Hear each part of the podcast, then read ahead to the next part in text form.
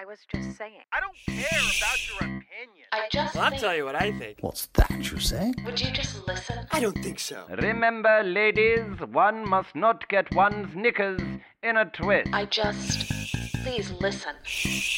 I'm trying to help you. Listen. I don't think so. Excuse me. Well, I don't care. I don't care. I'll tell you what I think. Hey! Listen. Shut up and listen.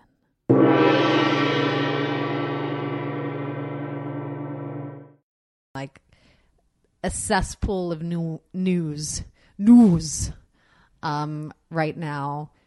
Like Roy Moore, you can go fuck yourself, um, and all of the people that support him go fuck yourselves. Um or get help.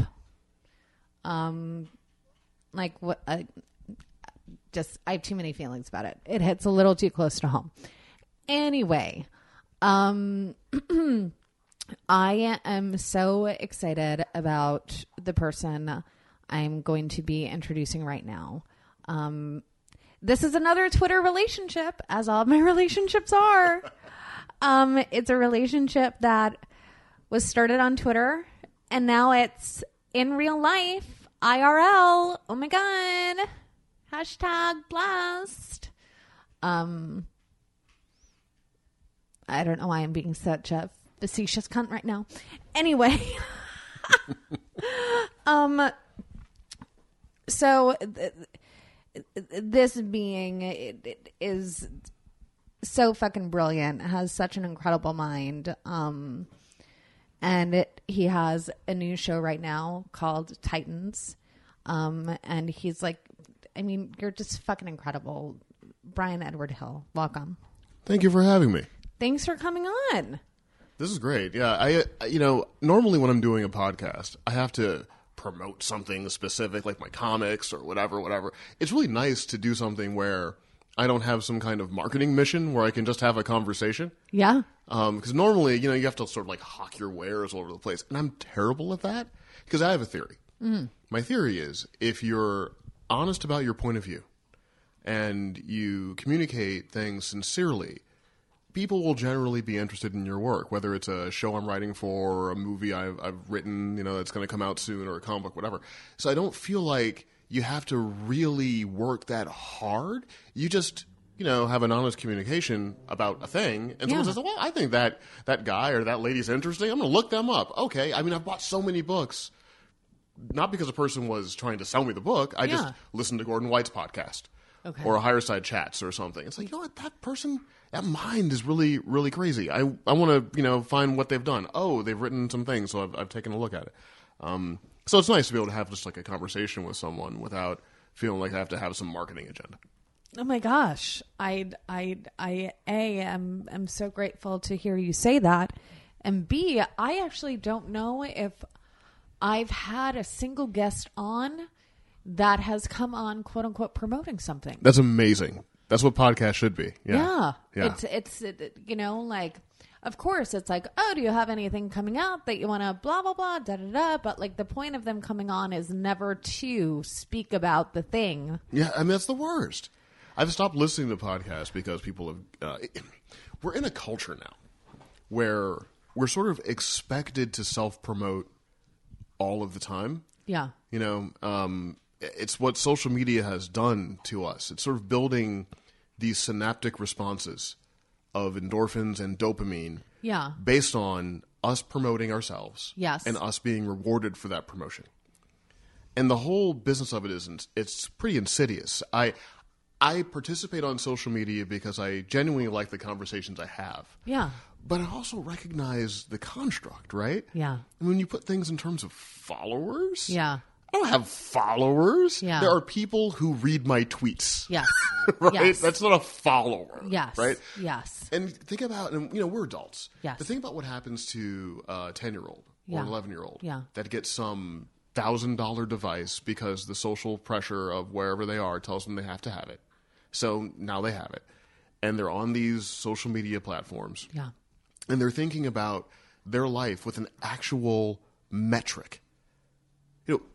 When we were growing up, we might have had a sense of how popular we were, or like, oh well, you know, maybe I've got some friends, maybe I don't, Yeah. whatever it was. But Yeah. we had the benefit of the subjectivity of the experience. Yes. Now you're giving, you know, kids in some of the most impressionable and difficult periods of their lives an actual numeric value to like where they are in this bullshit social scenario. I, I can only imagine the kind of self-esteem vacuums that's opening up inside of people you know, because of that. I mean, I just read about a girl who um, committed suicide who was 10 years old. Ten years old? 10 years old um, after um, a fight that she had had with another student. She had been bullied, was posted on a on a social media platform, and she was so um, ashamed and and and sad and embarrassed by that that she ended up taking her own life. It's awful. and it's uh, 10 years old. And that's after um i'd read a, another thing about an eight-year-old that had taken his life um after getting bullied on social media. That's yeah, it's I often say that shame yeah is the root of a lot of evil, yes right? Like shame is kind of the most useless thing we can feel. yes It's based on a bullshit social construct. Mm-hmm. It's based on something that doesn't exist, and it lives only because we fear and you know the irrational threat of consequence yeah because of something that we might have done or something we might have said. Yes. you know it's and so much of of the world is built around creating shame. It's like you turn on the television yes and you see what a commercial that's saying, you know, is your hair wrong in this way? Yeah. Or do you have this skin issue? Yes. You know, did you do this thing and now you have to hide from the world, right? Yes. And all I used to work in advertising a little bit, um, and I stopped because I saw how insidious it was. Mm. You know, everything is designed to open up a little hole inside you, so you can fill it with whatever they want you to fill it Mm. yeah with. yeah And when you expose children to this, they're they're you know they're feeling these things on such a profound level, um, and they're not allowed to reconcile with the past in their own terms because they're forced to relive the past because the past is recorded. You know, I think often about how grateful I am that my relationship to the past exists in memory alone.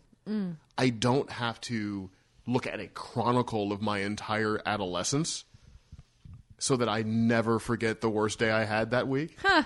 Right? yeah You know, um, so I think whether it's parents working with their kids or maybe it's the uh, the school system they're in or or some element of their lives, we need to teach young people how to cope with this stuff. We can't just keep giving it to them and letting them participate and letting these feelings get weaponized because we're just going to see more things like that. Uh, we're in a new kind of uncharted territory, Yeah. you know, in human civilization. yeah Uh, if you look at like you know like the development of electricity or you know irrigation systems or what have you, I think social media, honestly, I mean certainly the internet, but in in a smaller Venn diagramic circle, social media is going to be looked at as one of those. This was a point when human evolution changed. Like human civilization turned here. I'm not sure where we're turning left or right or down or up, but we certainly turned. Uh, and I think the longer we don't treat it like that, uh, I think the more peril we're in. Yeah, it's you bring up several things that um really strike me. On on one hand, and it's it's something that like I talk about on this on this podcast quite a bit. Like, do I think that the fucking founder of Twitter, Jack, needs to get his act together? Absolutely. Um absolutely. You know, um do I think that they're doing the bare minimum after people have been you know screaming for years about fucking neo-nazis and just fucking tr- dumpster fire trash um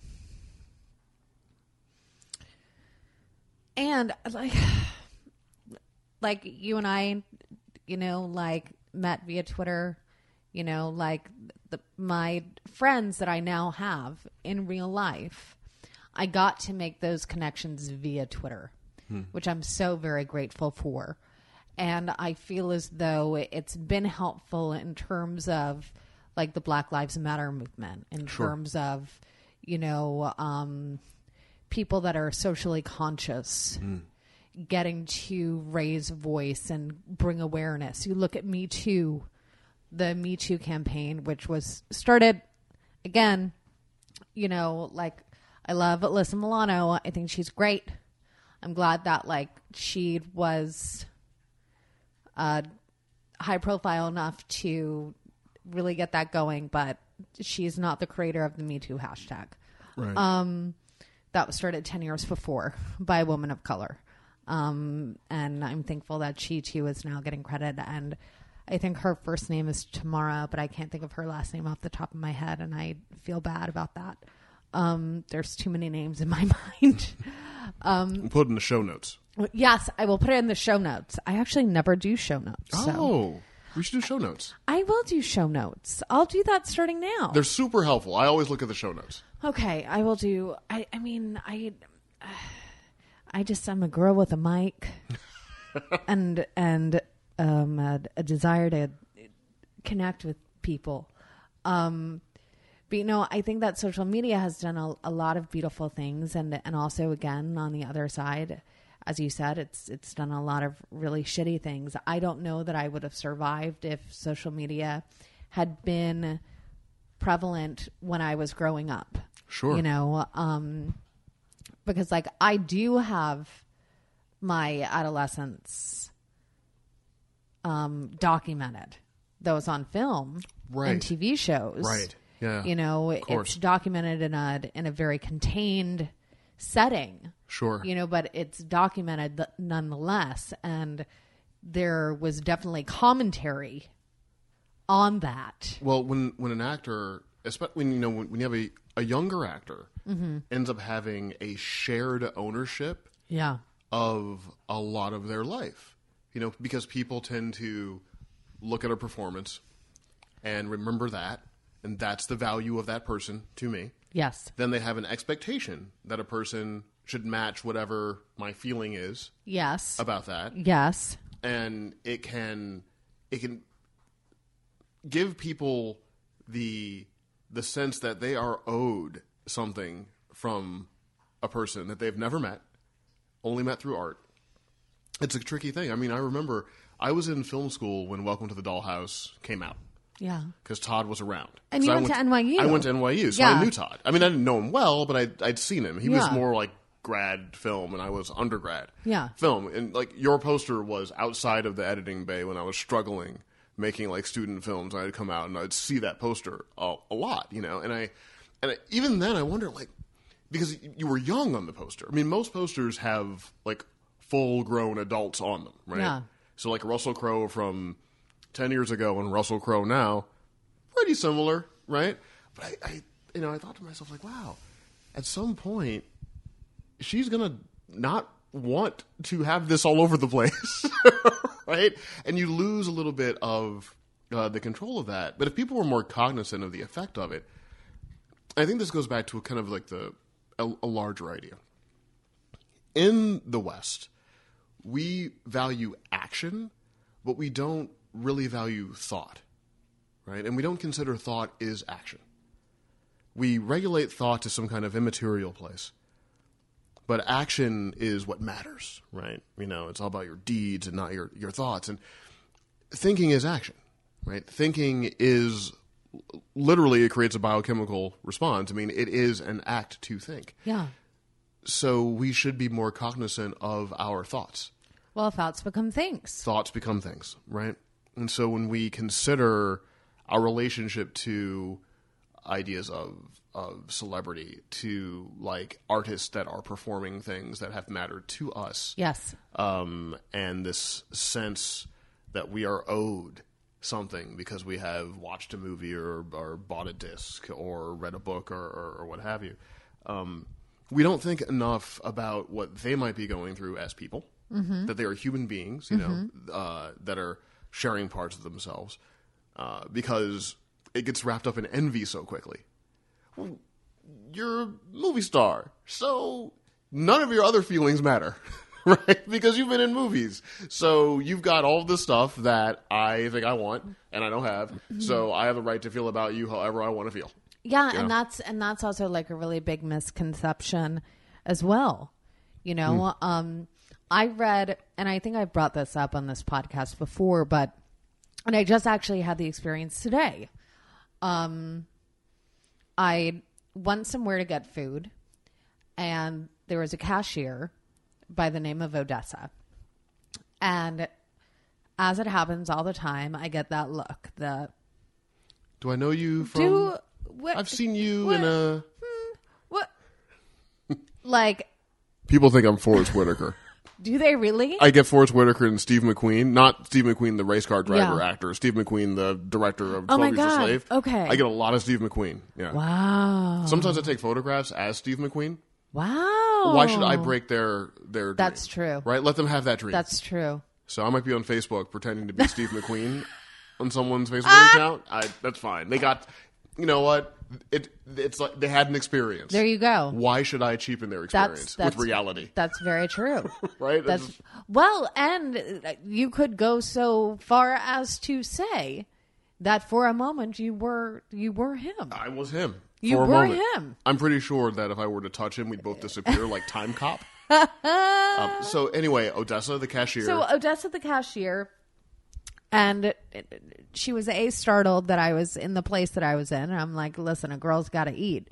Um, Wait, well, you were in a movie, so Uh, like- you don't have to eat you, food. you don't have to eat food, let alone like food from this place that I won't name. Um, not because I'm ashamed that I got food from there, but because I don't feel that they deserve any. right, extra. They don't just yeah, they don't Marketing. they don't deserve any kind of anything. Um I was just hungry. Um and so she asked if I would give her an autograph. And I said, "I don't do that anymore." Sure. And she said, "Wait, why?" And I was like, "No, I was like, I didn't." And and this is the truth, you know. And uh, I'm going to piggyback onto. I had read this interview that Frances Fisher had given um, for the New York Times, and it was the Sunday edition. Um, and I'm not a hoity-toity person that like reads the New York Times every Sunday. Like I'm not. Um, and after their fucking Nazi next door piece, I don't know that I'll ever read the fucking Times again. Oh man, Um, tabloid time. That Fucking Christ. right? I guess they got what they wanted though. Nazis, they're just like us. Got a bunch of retweets and Yeah. Bunch of chatter. Like, you know, man, that's like, that should be a new, like, Us Weekly segment. Nazis, they're just like us. seriously, it's it was one of the most cynical things I've seen a major publication do because they knew what was going to happen. Yeah. It lit- literally did it so that we would hate it, we would talk about it, people would read it because I already had a pat canned response to it, and you could see that it was oh this is like performance art. Like Yeah. you're basically turning this into like some kind of Basquiat thing Yeah. where Yeah. Mm-hmm. you're going to do a thing, you know we're going to do a thing, so you've got your response, and now no one's talking about the Washington Post for three days. Anyway, you don't sign autographs Mm. anymore. I don't, and I, pardon me, um, I don't know if that mic just caught my mini belch. And it, yes, I just belched. This is reality, folks. This It is, is. It is. We're here. We're, we're real. It's like Alex Jones. I'm a real man. I'm a real person. I'm here. Ah, yeah. It's. I mean, but are we? Maybe we're not. Maybe we're we're, not. all just dreaming in a pod right now, and it's just some good fucking blue dream weed. Um, um, but no, I told her like I I I don't do that anymore, and I I had gotten it from Frances McDormand, who had said that she recognized someone early on, you know, when she was getting stopped and blah blah blah, and people wanted her autograph or they wanted to take a photo and da da da da da. She's like, that's not why I became an actor, and I identified with that so greatly because I was Sure. like, that most certainly is not why I became an actor. You know, I and I don't even think that I became one. I was born one. Um, I was born with an innate ability to be able to read a script and connect and identify with the energy of a character that was written on the page and being able to then alchemize that energy onto the page from the page into a performance um, and connect with you know other actor. And sometimes that requires a lot of fucking sustainable effort and sometimes it doesn't Sure. um, depending on whether you're actually working with an actor or a personality. But I digress. Anyway, I told this woman Odessa that I I didn't sign autographs, and she was like, "What? Really?" I was like, "That's not why I became an actor." And she was like, "What?" and I was like, "It's not." Can't and I was compute. like, "I was like, I became an actor to to have this, to have this experience with you, this human connection. That's why." And she was like, "Really?" And I was Human like, Human connection. Don't Yes. understand. Yes. Yeah. And then I was like, but it's really nice to meet you. And I looked her square in the eye and I shook her hand. And uh, because here's the deal, right? You know, and my partner and I were, it's always funny how my partner and I always have conversations the night before, like, and the conversation always ends up happening again. Um, and you're absolutely correct, especially in regards to the West, because I, I look at, I've, I've never actually stepped foot in London, th- though I would love to. Um, and, but I feel that, you know, French cinema, British cinema, you know, th- they're considered actors that are not considered movie stars. They're not considered the starlight untouchables Right. you know there's there's not um uh there's less of a class divide um as it were than there is here Sure. um and and i feel that people too then also have this idea of that if you are in movies that automatically means that you have millions of dollars that yes like we owe you something like Right. the kids from fucking stranger things like those Oh yeah, yeah. I saw that like clip on Twitter. You know, Yeah. it was like one of them um, was I don't know their their real names, but uh, wasn't gonna give in wasn't stopping for an autograph at like ten o'clock at night outside his hotel. Yeah and it's You know, yeah, it's like it's kid, and and it's person. And that's the thing is that a first of all, nobody owes you anything, and it's like the the the continued response, you know, is always yeah, but like your fans, ba ba ba ba ba ba ba ba ba, you know. And my feeling is like, a I fucking like. I love the people who love my work because I know that they fucking get it you know like and i know the difference because the people that are fans of mine they know my name they know, know the work that i've done you know and i've had the experience where on the other side they just see somebody that they recognize as familiar and it's like oh there's a human pokemon card Right. let's get it yeah. you know, versus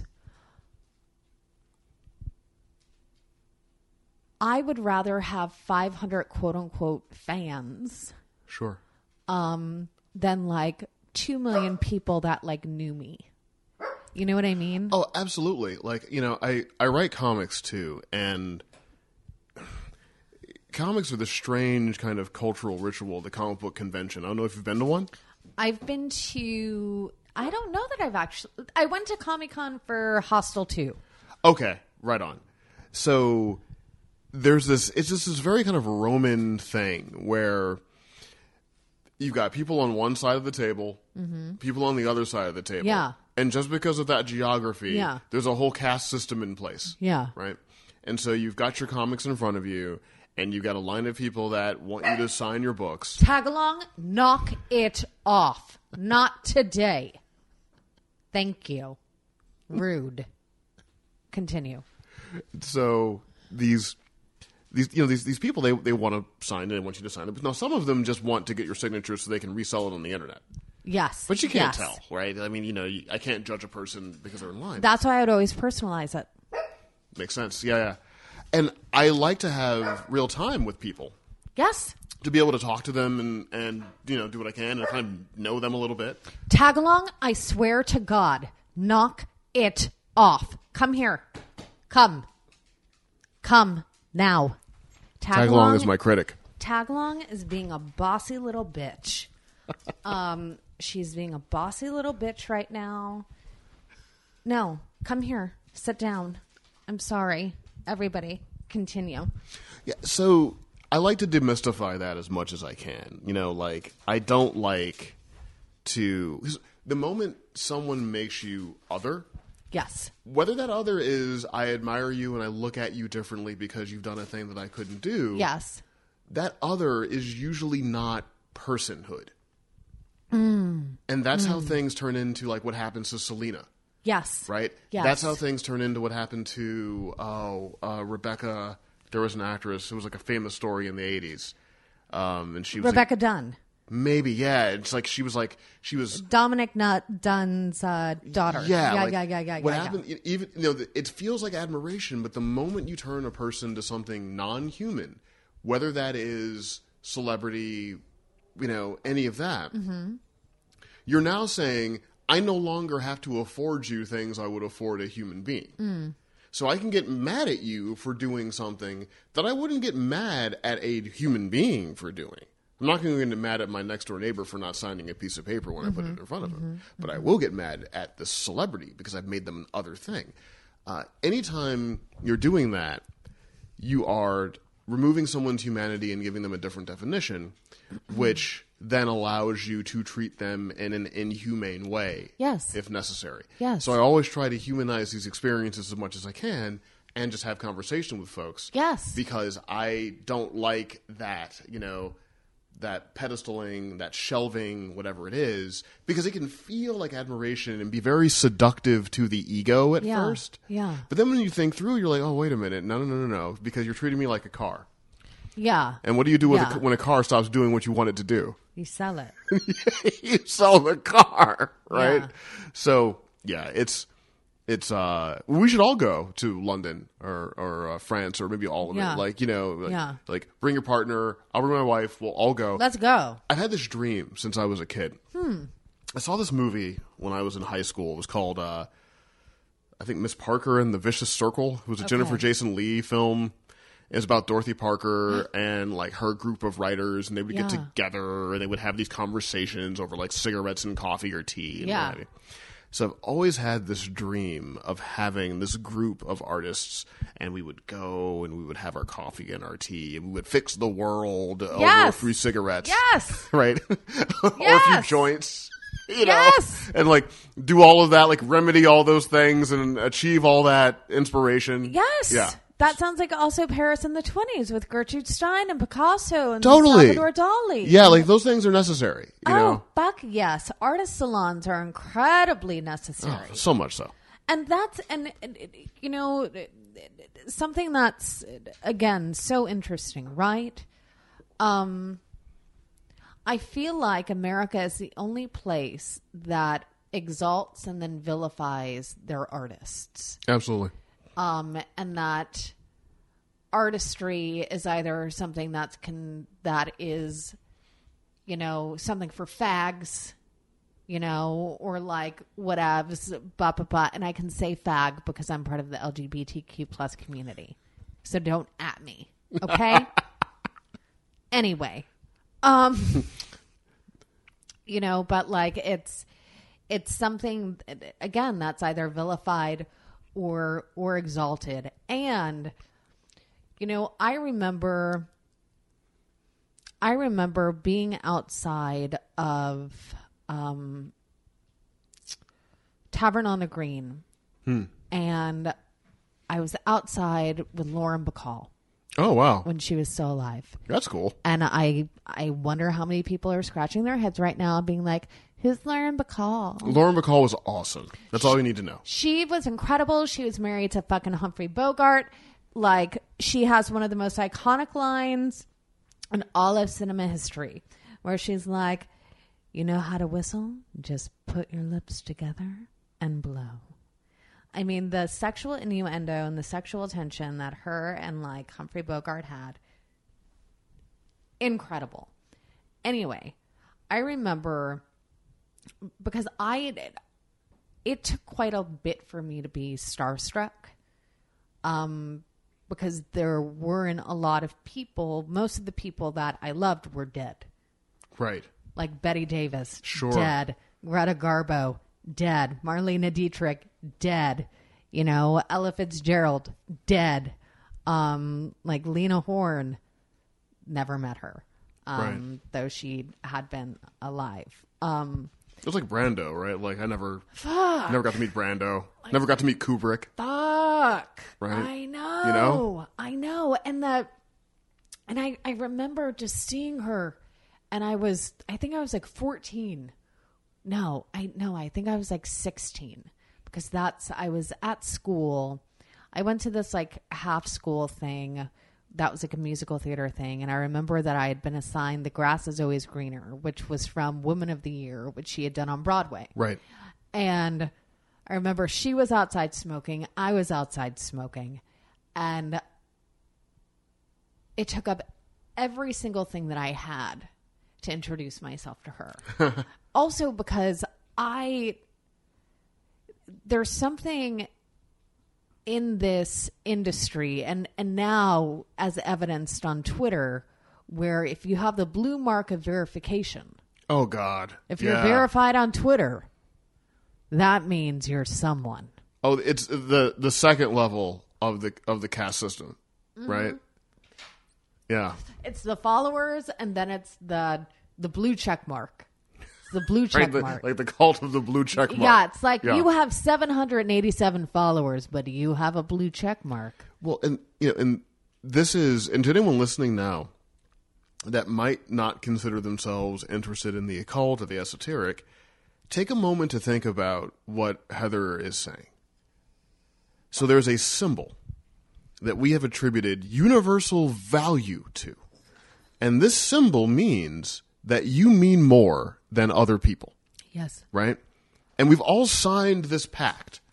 And we've signed this pact by participating on the platform and recognizing the, you know, the verification checkmark. Yes. It- That that's one of the myriad ways that esoteric thought is being wielded against you every day. You know, someone, you know, asked me like, "Well, why'd you start studying the occult and the esoteric?" It's really because I came from an advertising background. I worked at Playboy magazine for about a year uh, after college. Worked in the PR and marketing department. And when I was there, which was kind of an interesting office because it was 70% women, which I found fascinating. Wow. Yeah, and I was terribly like socially awkward when I when I started working there, and I was raised by them. I, I describe myself as like a Midwestern puppy raised by New York wolves. Oh. So you know they kind of you know I- there's like a collection of the women that used to work there that taught me like how to drink whiskey and what to do here and what to do there. They're all great. Um, Yeah. but when I was there, I met people from the advertising industry. Yeah. And they introduced me to the work of Marshall McLuhan, you know, like Medium as a Message, uh, Ernst Dichter, Mm-hmm. Yeah. uh, Motivating Human Behavior. Okay. And then how it would also kind of interface with the works of Carl Jung. Okay.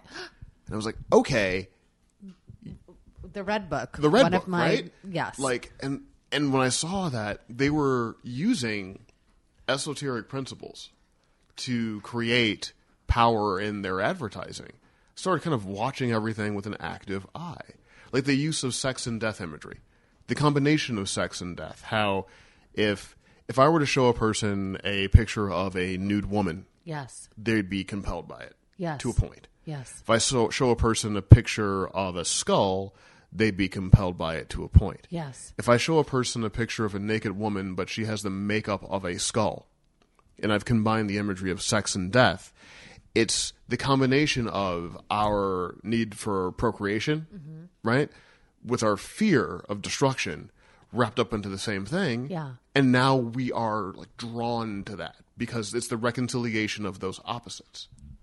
So, you know, take a anyone listening now, open up a fashion magazine and look at how much of the imagery includes sex and death.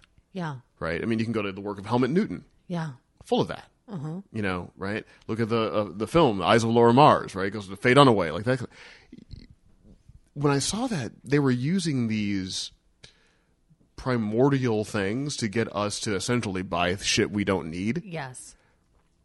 I started looking at things in a very active way and, you know, looking at something like Twitter and saying, okay, you know, Jack, Yes. put his name in quotes, literally built a hive mind, Yes. Right? It's, it's a mind that we share. And the, the thoughts that we share have power there. Whether it's Pepe the Frog that, you know, started out as a drawing of a, kind of an average drawing of a cartoon frog Yeah. and became a symbol of white nationalism by the time it was all done. Yes. Right? Yes. How does a drawing of a cartoon frog have the equal power of a swastika? Yes. It's only because it's been, you know, promoted and embraced and redefined by the hive mind, by millions of individual minds have decided to redefine this image into a thing, and now it has this power. Yes. So, you know, you asked me earlier, you know, about the spookiness. That's really how I started. I needed to understand how all these things were affecting us all the time, consciously and subconsciously. Wow. Well, my two favorite things are sex and death. right? Yeah, I am a Scorpio after all. that's true. You know, like that's true. Yeah, Scorpios. It's, the sign of sex, death. Like I have the tattoo on on the back of my shoulder that says "To love is to die." You know, I'm. and again, it's it's um, it makes me think of art and it makes me think of commerce, right? And it's I love how this is one of the few conversations that I get to have that I feel is um, so intuitively connected. You know, um, there aren't the the foundation is the same.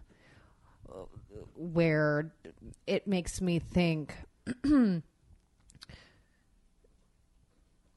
reason that I desired to go up to Lauren Bacall and speak with her is because she had affected me greatly. Her performances had affected me greatly. Um, who I had seen from the, the, you know whether it was reading her autobiography or whatever, you know who she had become Right. the kind of woman she was a woman that seemed to be a quote unquote outsider that the academy never really paid any mind to mm-hmm. you know one who utilized her voice She was so strong so strong in in a time when it was difficult for a woman to be that strong, Yes. and that sexual, Yes. and that's smart. Yes, and those are all of the women that I've I've um, looked up to. You know, is women that um, were on the quote unquote fray because I always felt on the fray, and and she didn't know me from Adam, nor did I expect her to Right. you know but my um desire to um share with her what she had brought to me um was just that it was a desire to share with her what what she had what I'd received I'd received a great deal from her and um, it was up to her whether or not she was going to receive sure. what I was giving her in that moment. And I think that there's something to be said too about it's the micro of the macro, right? So when uh, I remember almost, I remember almost every single instance, at least within this past year, when people have stopped me and people have come up to me and people have said something to me.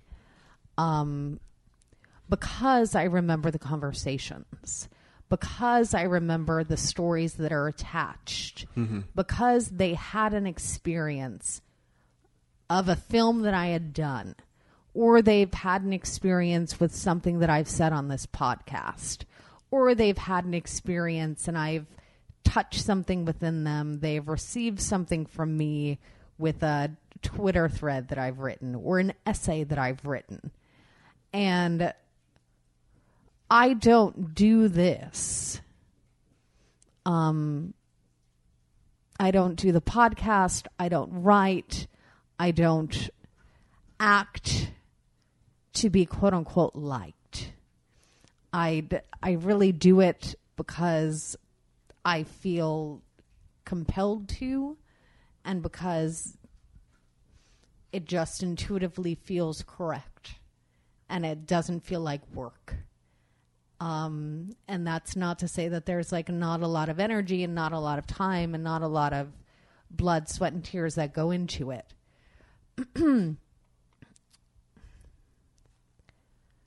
and so knowing that someone has received what I've said, what I've written, ba ba ba, um, is incredible, and I feel grateful, um, and I feel humble. However, and this is the point, sometimes like I need a second to get to the thing, is that um, the intention behind anything that I do is not based off the desire to be received Right. because I've already been received. I've already been seen. Sure. Um and and so the giving is purely just to give um, with no thought of anything in return. And with that getting to understand and and it makes me think of everything that's happened tonight with uh uh what's that? I think Crackle um and then with LA Weekly. And also FYI just side note if you are a writer and you're seeing things on Twitter or on Facebook or on whatever where it's like LA Weekly is asking you to send things. Send us your essays, send us your thing, ba ba ba ba ba ba ba ba ba. Do not do it. You know, like your words have value, your your talent has value, um, and you are allowed to ask for compensation for that. She's absolutely right. If someone intends to make a profit off of your work, which they do, then you deserve to get paid for your work. It's not a benevolent collective, and the exposure won't matter because we all know they're not paying anyone to do anything. So being part of that paradigm isn't going to make your work uh, more valuable for people. You know, they've sullied the their ability to promote writers by essentially saying we don't want anyone who feels like they need to get paid for their writing. Yes. So it invalidates the in, entire concept of being exposed through that paradigm. So just ignore that and let that go. Yeah, ignore it, let it go, and just know that you're. And, and this goes back to the bigger thing, right? Where we've been talking about the blue check mark, we've been talking about, you know, all of this stuff. And I really do believe, and I've said this again and again on this podcast, um, but I really do believe that our biggest desire is to be received and held in love, to be seen and held in love. Sure. And our biggest fear is that we are going to be seen and we're going to find out that the biggest fear that we have about ourselves, which is that we are unworthy of love, Right. is going to be made true Yeah. we're going to find out that that's actually the truth and so and that that feeling of unworthiness is uh, manufactured. It's not something that i feel we're innately born with. No, i feel like that's something that we're absolutely taught. And especially in this western culture where um, we are taught to keep our heads down, to remain humble. Humility is a virtue, and we're not allowed to toot our own horn, and especially if you're a woman. Um, especially if you're a woman. But you're supposed to keep your head down, be humble, not ask for too much, um, and just kind of sully the winds and bup up up up up up up up and hope for the best. And that if you're if you're really doing a good job, someone's gonna notice that. Or someone's going to notice. They're going to. Someone's gonna notice you in, and- in your humility, and they're going to bequeath you the status of of special person. Yeah. Yeah. And God forbid you ask for what you're owed, right? Because Right. the truth is, you know, um, how do you determine one's worth? How does how does an individual determine one's worth? And I really do believe, you know, I'm very, very, very um, elementary in in regards to um, speaking about capitalism.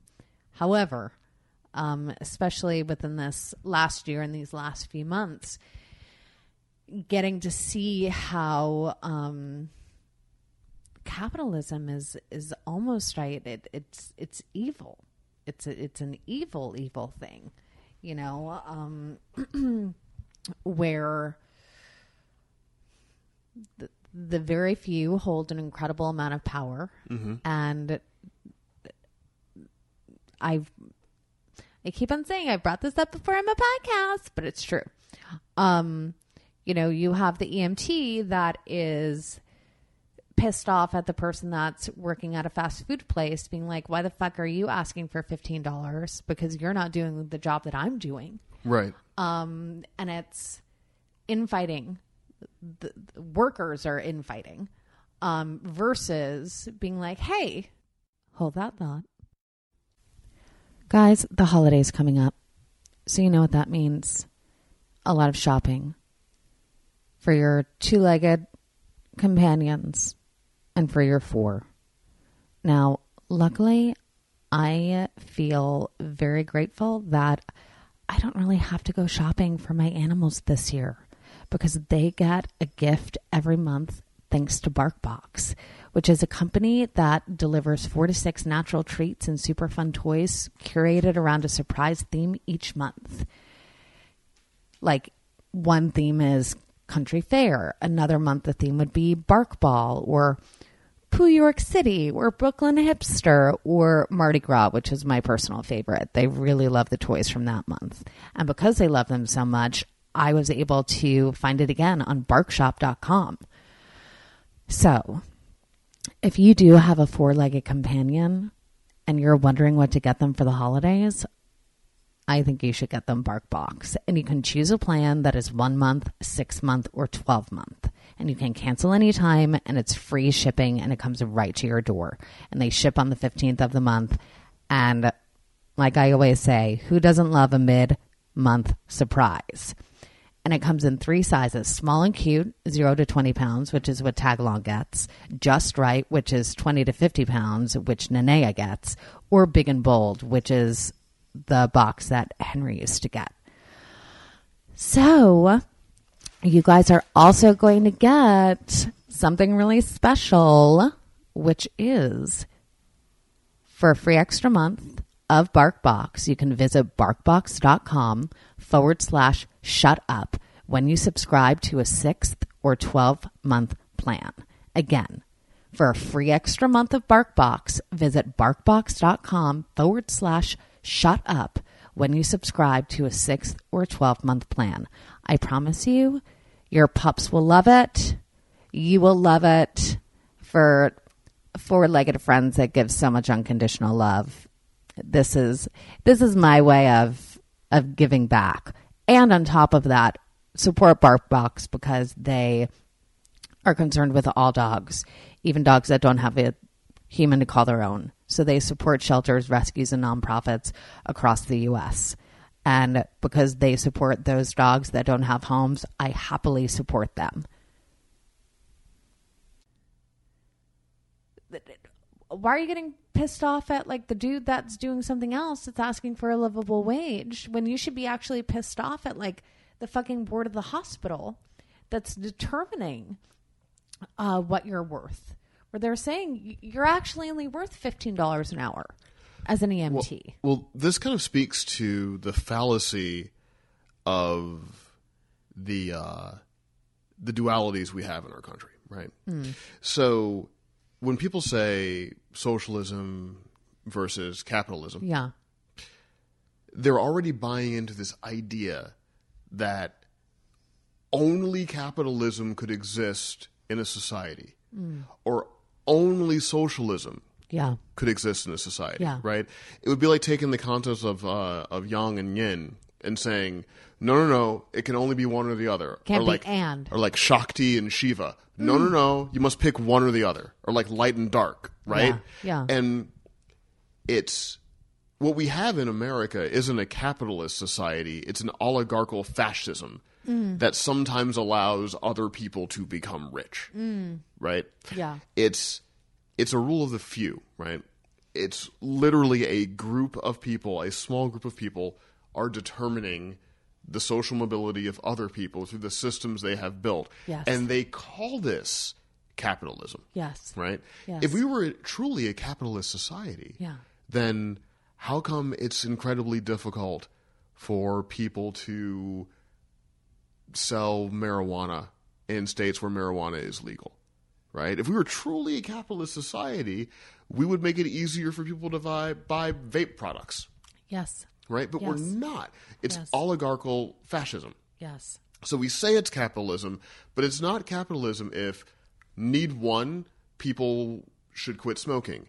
Need two, here is device and and uh, machine content that can help them quit smoking. yes, Effect three, the companies that make the cigarettes yeah, try to destroy those things. That's not a capitalist society. Yeah. That's not the battlefield of ideas yeah, it's uh, a group of uh, people who have a lot of power determining what can and cannot happen, and they wrap it up in this idea of capitalism. It's it's a fallacy to think that socialism and capitalism cannot coexist within the same Yeah. society. Yeah. because they do other places, yeah, right? Yeah. like people have businesses in so-called socialist societies. Yes. What they're talking about isn't the only economic theory. It might be what they consider the dominant economic theory. Yes, yes. And I feel like a lot of people have a misconception in regards to what socialism looks like. Absolutely. Um, and they they also have a a misidentification in terms of what fascism looks like. Absolutely. you know and and as you were talking about you know the hive mind and uh, you know again blue check marks like like anything you know words hold power you know. So you were talking about the, uh, the pepe the frog right? Pepe? Yeah, Pepe the Frog. Pepe the Frog, um, and and the blue check, the the swastika, and then it, it it makes me think of when I think of fascism, I think of Stalin, Sure. I think of Hitler. Hmm. You know, um, I I now I think of Trump. Right. Um, but I I before that I I I wouldn't have thought that in uh, about a sitting U.S. president Right. you know um but that's also i i feel that the gift and the benefit of getting older and and getting to i was just so to you guys the audience i was just reading um Brian, a segment from Women Who Run with the Wolves, which is an incredible book. If you haven't read it, I suggest that you read it. I will put it in my show notes Show notes. um show notes and um you know d- d- d- in this chapter that i was reading which was about the red shoes the author uh i think her name is clarissa something estes um was talking about getting to be a, a part of the group without losing yourself in the group. Never, and it makes me think of Jesus, where he talks about, um, I'm, I am in the world, but not of the world, or I'm of the world, not in the world. It's one of the two. Um, where it's you can interact but not solely be a part of, not lose yourself too, mm-hmm. um, or within the group, and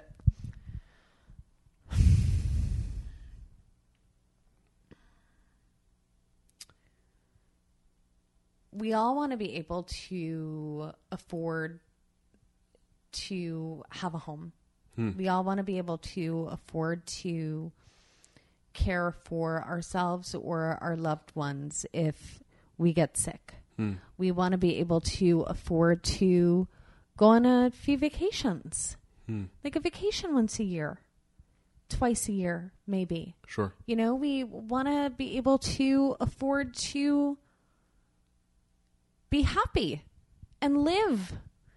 And in this country, it's uh,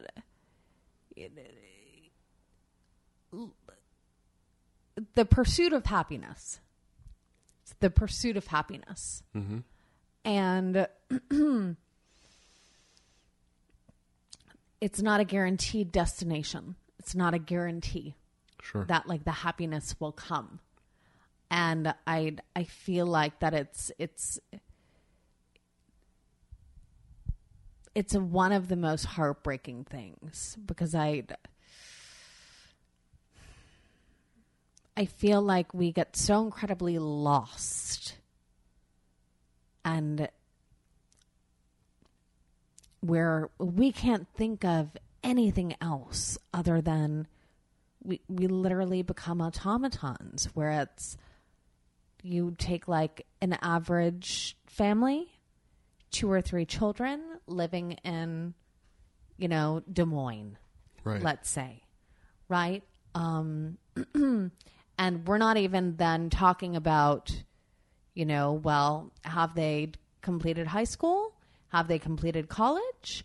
Are we talking about um inter an interracial couple? Are we talking about a white couple? Are we talking about you know people of color like ba ba ba ba ba ba ba ba ba but it's it, like getting to work a job, getting to work two jobs. There's there's so many different fucking like it's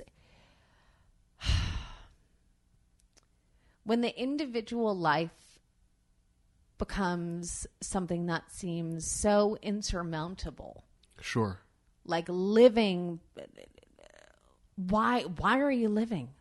Why are you alive? Why are you here? Why are you going to the job? Why are you doing the thing? Well i've got to put food on the table. Okay. I've got to pay rent. Okay. Like i've just got to make it till tomorrow. I've got to make it till next week. I've got to make it till next month. Um and it doesn't get better and it doesn't get better and it doesn't get better because nobody has the fucking time to sit and stop and think. And to your point like it's all about like most people it's all about action. It's not about thoughts. Um Thoughts are, are dangerous, and so we we we already devalue thought with the way that we raise our children. Children are not raised to value philosophy. If you're going to be taught any philosophy, it's going to be in college somewhere it's the only reason i would ever want to have a fucking child where you're where you're already not getting most of the populace because most people can't afford to go. yes Right. Yes. So you're getting a very select group of people. Yes. But even in college, the the power of a degree in philosophy is very small. People will say, "No, no, no, no. I'm more interested in a person who's been studying business, which is basically just business math." Mm-hmm. Right. I'd rather have that person become a bedrock of my company than someone that's been studying Aristotle for four years. And that's ludicrous because it's much easier to teach the person who's been studying Aristotle how to do a spreadsheet than it is to teach the business grad why the poetics are important, mm. right? Mm. It's, eh, but we've devalued philosophy in our lives. You know, th- when you go to a university, l- look at the etymology of the word. It literally is a school of the universe. Mm-hmm. That was the whole point. was that you were going somewhere so you were going to learn about all of these universal concepts and how you could apply them in many different ways. And philosophy was a was a deep part of that. It was an essential part of that. Now we charge kids forty five thousand dollars a year and up to sort of learn a trade and get a certificate. You know, like that's what you sort of do. And if someone says, "Well, I want to study philosophy," well, there's no point in doing that. Where's the pragmatic point in doing that? and that's because if people started thinking, they'd realize how ridiculous a lot of the stuff is. A lot of the ways that we're taught to live. Yeah. It, we're, we're taught to live in ways that will not make us happy. Yeah, absolutely. Right? We're herded in to these ideas Yeah. that will not make us happy. And if we stop to reflect, like for instance, uh, conservatives versus Democrats, right? Well, the problem I have with conservatives begins with the word. Because if you're a conservative, you're implying that there's a permanent scarcity that Yes. requires conservation. Yes. So it's literally a mindset. yes. In order to be a conservative, you're saying, nope, nope, nope, scarcity. Yes. I'm starting in a place of there's not enough. yes. Well, you're not going to breed generosity and compassion and humanity when you're starting from a place where the first principle is there is not enough, right? And we don't think about what these words mean, you know, what these these things, these rituals that we go through, what they're really about, right? You know, like you're you're a storyteller, right? You're an actor, right? You tell stories. Storytelling is magic. Yes. That's all it ever has been. Yes. When mankind was sitting around the fire, scared of the darkness, scared that the the crops of winter weren't going to return, Yeah. a story came to not only explain that phenomena, but the story literally dissolved the fear. Yes. It's a spell, yes. right? Yes. Like words are just symbols. yes. If I were to write the word love on a piece of paper and show it to you, you would have an emotional reaction to it. But if I didn't, but if I didn't know how to read, you didn't know how to read, didn't understand the symbols, Yeah. you, you wouldn't, right? It's just a collection of lines. yes. That's all it is. The alphabet Yes. is just a collection of lines and sounds. Yes. Lines and sounds that we attribute meaning because of the way we organize them. All of this is, is, is magical, right? All of this goes back to hermetics and some of the core ah. principles of things. Uh, right? Take Harry Potter. Harry Potter. If if you were to flash forward 500 years or 200 years into the future, Yes. Harry Potter would be recognized as a religion. Mm. Because a society 200 years from now might not be able to tell the difference because it has everything a religion has. It has a creation myth. It has its holy texts. Mm-hmm. It has its sacred spaces. Mm-hmm.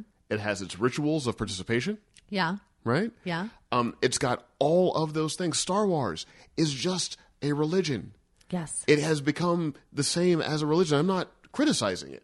I'm I'm saying this is what happens when people understand the power of symbology.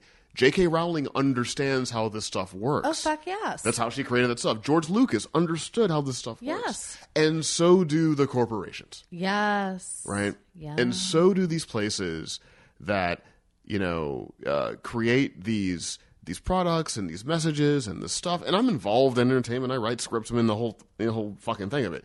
But it's important to understand what the stuff is doing to us. And if we were to engage philosophy, if we were to say, hey, we as a culture should take time to consider what we're consuming, what it's doing to us, we would challenge some of these paradigms. oh yeah. You know? Absolutely. So they have to make us ignore it and sweep it under the rug because it threatens kind of everything, you know, that they're doing.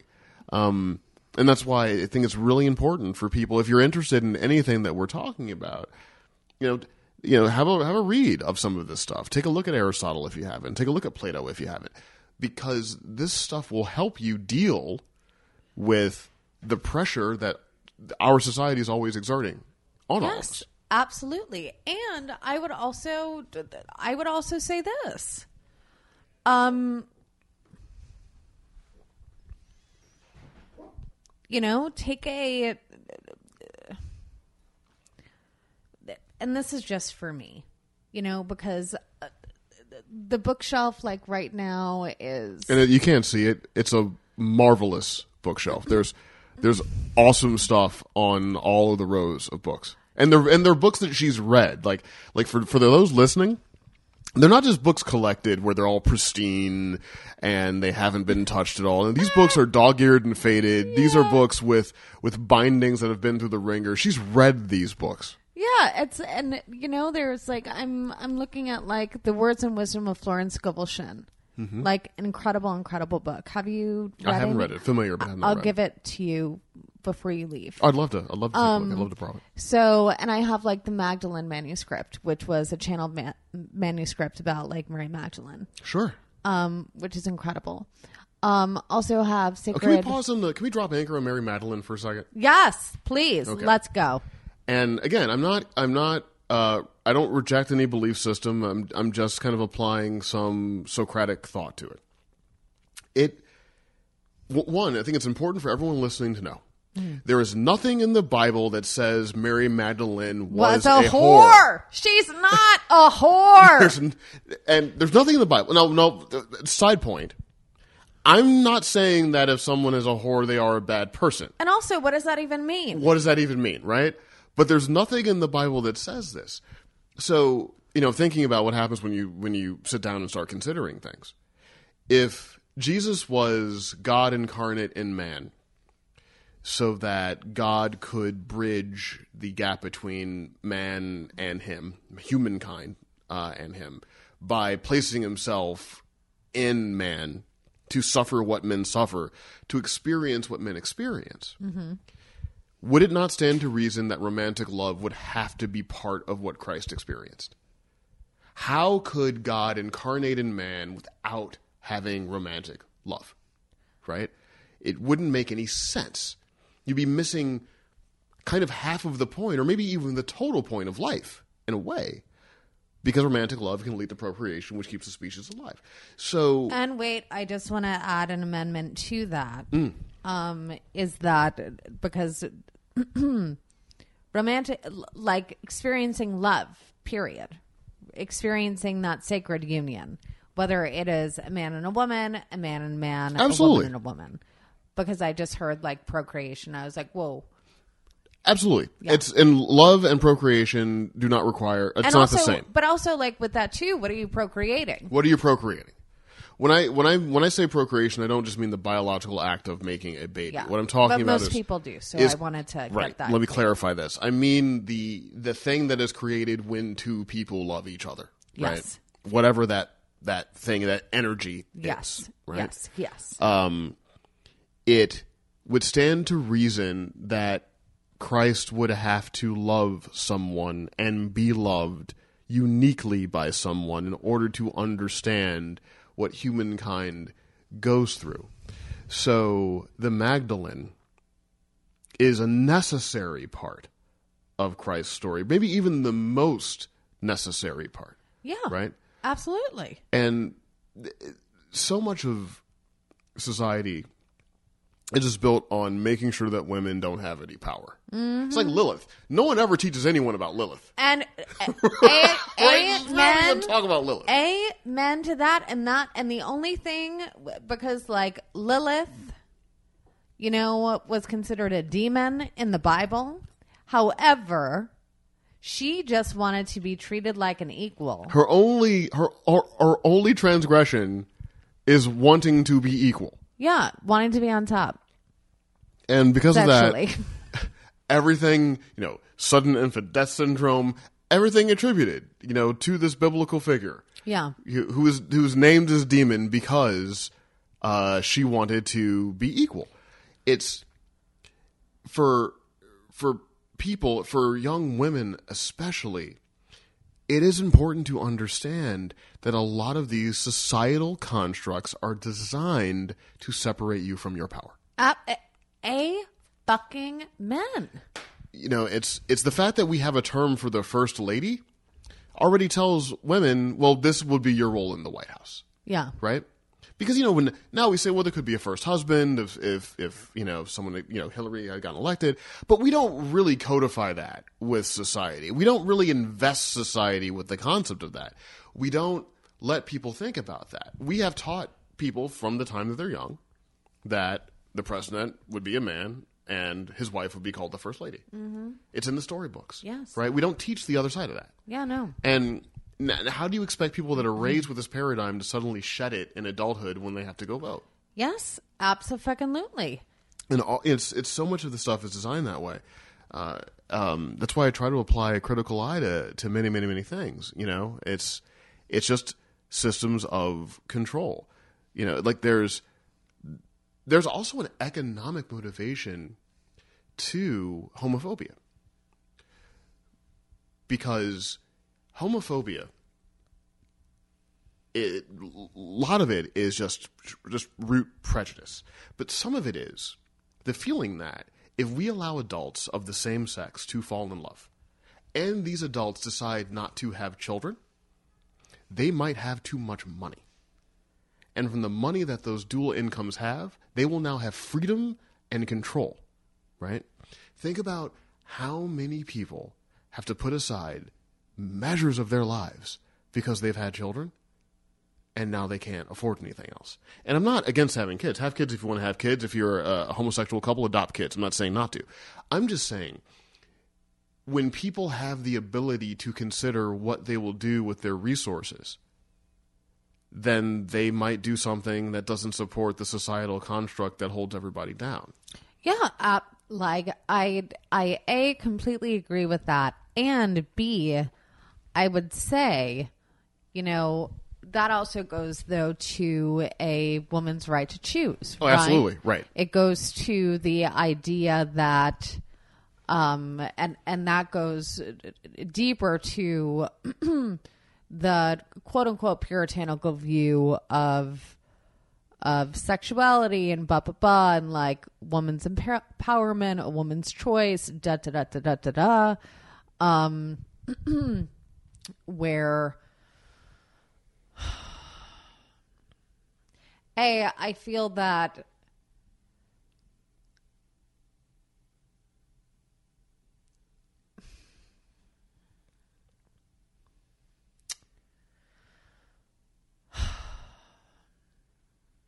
I'm taking a second because I I just had a myriad of thoughts. Um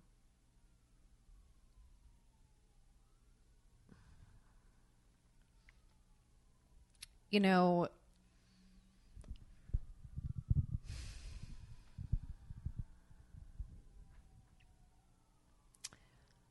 again i i don't know everything um i don't even know half of everything. You know i i know some things. And it's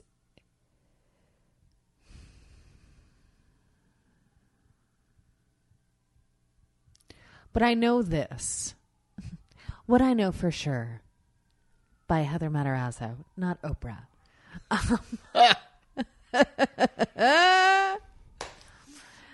Um I I know what it feels like to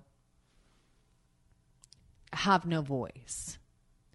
I know what it feels like to be in fear. I know what it feels like to be in terror. I know what it feels like to be in constrictive rage.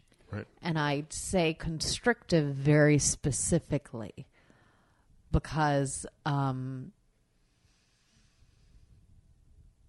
it really is just uh, a, a, uh, uh, another term for feeling completely powerless and not knowing where to swing. Hmm. Because what you're swinging at is essentially air. Um, and in terms of LGBTQ plus community and and babies and procreation and and and all of this stuff, you know, um,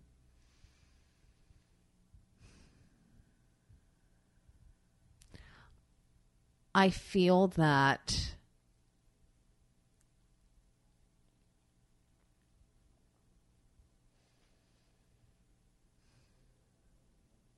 at the end of the day, if you were a gay white male,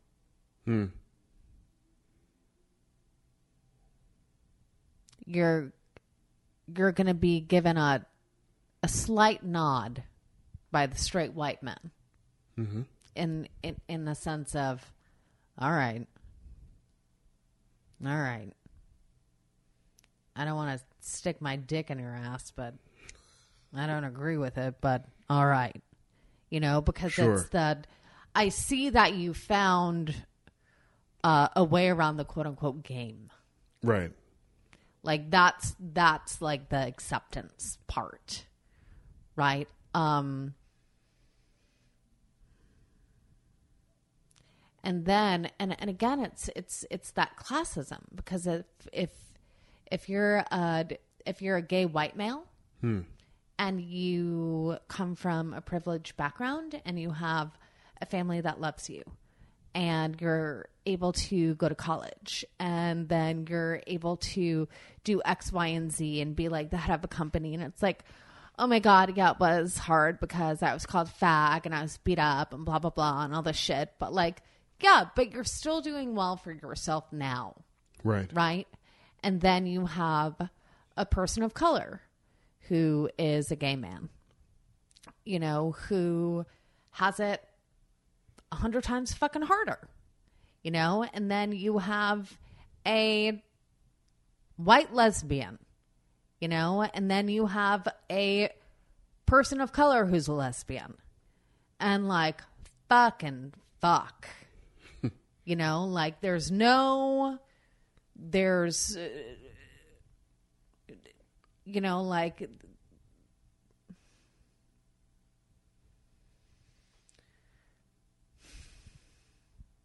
I feel that we get so hooked onto our own tragic story. Right. and and, and please please please i i'm putting like a huge um footnote thing ba ba ba bumper thing. Ba da da da da da. This is the point is that when we are so combative with each other in terms of like the tragedy Olympics of who has it worse. Well, It's the same thing as like the EMT with like the person that's making 15 bucks an hour like working in the fast food joint where it's like, well, I have it worse. No, I have it worse and ba ba ba ba ba as opposed to and we get lost within that myriadic cycle. Well, that's the that's the problem of oligarchical control because the first thing that any oligarchy wants to impart on society is that you no group can be happy unless some other group Is miserable. is miserable. yes. So everything gets put in opposition, Yes. right? Yes. So if women are asserting themselves, then the plight of men of color getting killed must lose something. So now these things have to be set in opposition. Yes. But then among the women that are asserting themselves, if white women are asserting themselves, then women of color won't be able to, to speak because we have to we have to pick and choose and and all of that is designed to keep movements from becoming cohesive. Yes. Right. Exactly. It's it's all designed to keep people from working together in concert Exactly. because they know that their strength in numbers. Yes. It's like if you look at the 60s, people didn't get assassinated when they were just marching for things. the assassinations happened when they started unifying the proletariat. Mm-hmm. Right? When people started unifying the poor of all colors, that's when the bullets came. They let you take a small group and and wage war from from a from a very specific place with a very small insular group of people. Yes. Because they can always demonize that and then use yes. that to get more power. Yes. Yes. But the moment something becomes a larger movement, the moment you have Bobby Kennedy meeting with Dr. King and meeting with Cesar Chavez, Yes. then bullets have to come for everybody. Yes. because Yes. we can't have that. Yes. Because Yes. because the, the we're we're in a society where we're given a myth of social mobility. And we're taught this myth that if we simply work hard enough, we're going to achieve a result. And that's is- bullshit! It's absolute nonsense. Bullshit. It's absolute nonsense. Yes. Um, And when people don't get to where they're trying to go, it leads to feelings of shame. Because I I was working under the idea that if I worked hard enough, I would achieve. So if I haven't achieved, I must not have worked hard enough. Yes, or in the defensive, op- because it's either it's either shame or blame. Mm-hmm. You know, so it's either I either haven't worked hard enough, or there must be something inherently wrong with me. Right. Um. So I now have to blame this group or this group Because they might be taking group. it from me. Because that's the reason why. That's the reason why. That's the reason why when it actually is not the fact that you aren't good enough and it's not the fact that somebody else is trying to take your job. It's the fact that um this is the construct that allows um, America to continue the way that America has been. And the truth is, and I said this last night to my partner, or actually, I need to give my partner credit because I don't know why I keep on saying fucking partner, Heather. Um, um, maybe it's just more intimate and it makes me feel things. Um, I love her so much. Anyway, I digress. The point is, is that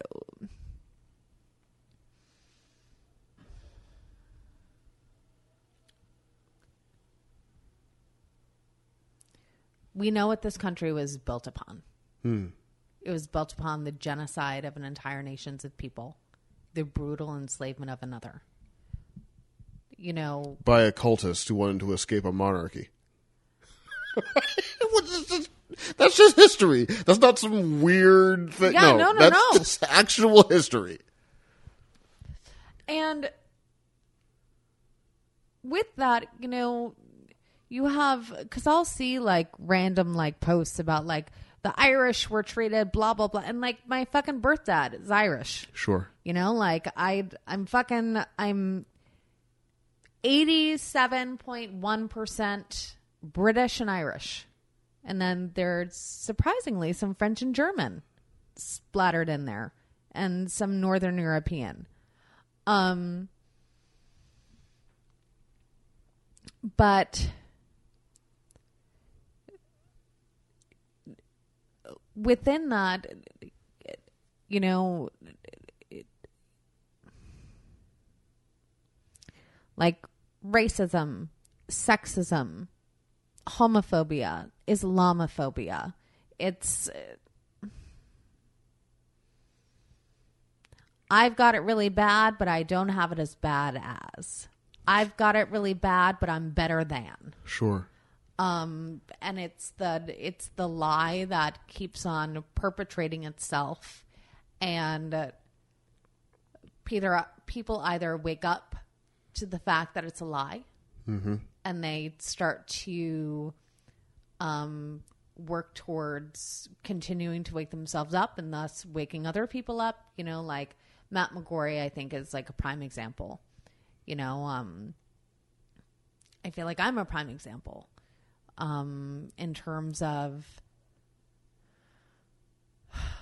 they talk about like social justice warriors. Um, but it's it's not about social justice. It's it's really just getting to wake up to the truth. It's getting to um, call a thing a thing and and getting to speak the truth about the lie.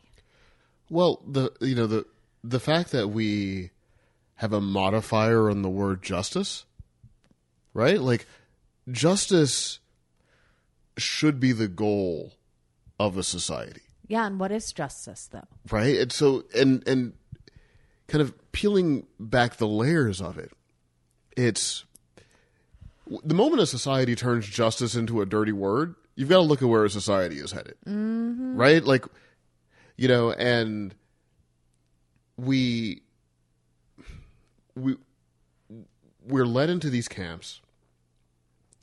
Corporate entities pit these camps against one another, so that no one pays attention to the few people who actually benefit from the way this system works. It just makes me. It makes me. uh, I'm sorry, I didn't mean to interrupt. No, please. You. No, I I want you to continue, and I'll say what I what I need.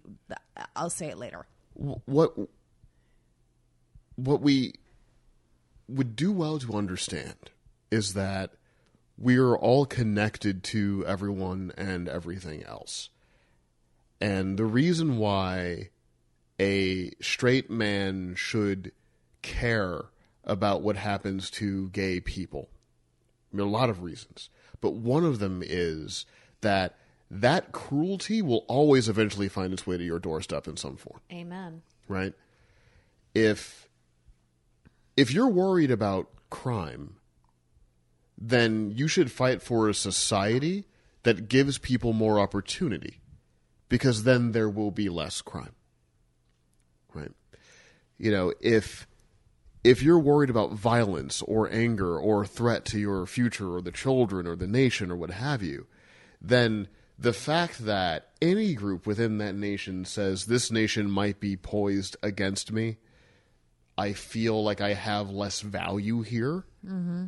that should concern you. Mm-hmm. You should want to repair that mm-hmm. because that's going to make your nation weaker. In pragmatic terms, people from these groups will be your soldiers, your police, your EMTs, you know, your your people that you will at some point depend on. And you want everyone to feel as if they have a stake in the society in which we share. We don't live in isolation. Isolation is a myth. We're not isolated from anything. What happens to you, Heather, happens to me. Right? Mm-hmm. You know? And so we've created this false paradigm where people think that somehow, well, if I have more money than these people, then what happens to them doesn't really affect me until it does. You know? Uh, and, so these things are things that we, we need to table and think about. And we need to reject all of these different hierarchies Yeah. that that are given us. Yeah, absolutely. But it, it and but but that goes back to like I I a side note just have to say this is probably one of the most lovely conversations I've had in a long time. Oh, that's very kind. Thank you. Um, I I love this conversation so much, and and I feel like you and I are on the same exact wavelength. You know, um, it it it makes me think though. You know, I was having a, I was having a thought last night. I did smoke some pot before I had this thought. You know, but it it made me think of like a, a white police officer. Hmm. You of which I know many. and it made me think of him being a quote unquote rookie. Right. And it made me think of him being in high school, having friends who were people of color, blah, blah, blah, not thinking of himself as racist. Mm-hmm. And then he goes on the quote unquote beat um and really just wants to protect the protect everybody. Just doesn't look at color doesn't look at this doesn't look at that. Um but he has a partner because he needs to have a partner because that's how you're taught. Um and thinking of if he encountered a person of color who was like quote unquote disrespectful you know? And his first reaction was why aren't you respecting me? Right. you Right. know um and and they're in and they're that first seed is planted. Right? And i was then thinking of like the argument that a lot of white people give which is well like you got to be respectful of all police and blah blah blah blah blah blah blah blah blah. And like i was thinking like yeah no but you also have to be respectful of like history you have to be respectful of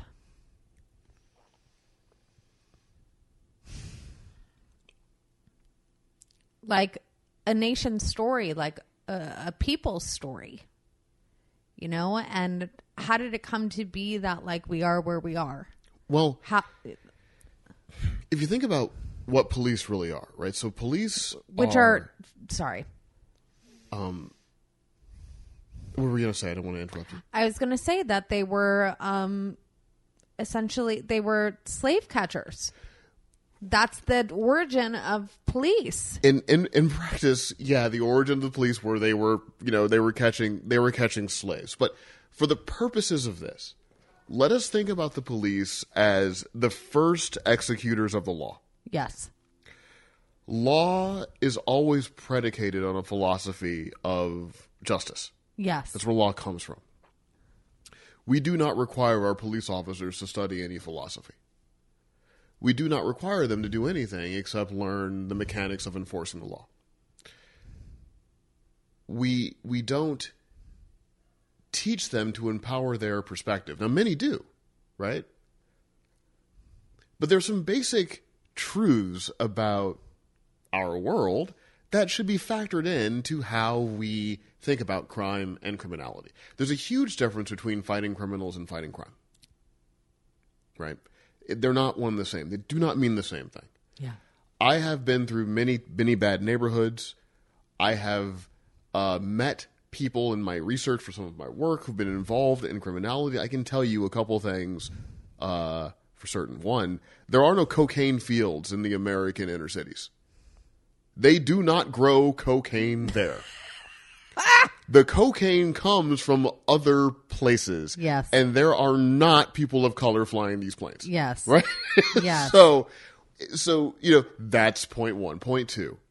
there are no gun factories in inner cities right there's there's if you think about the commerce of crime mm.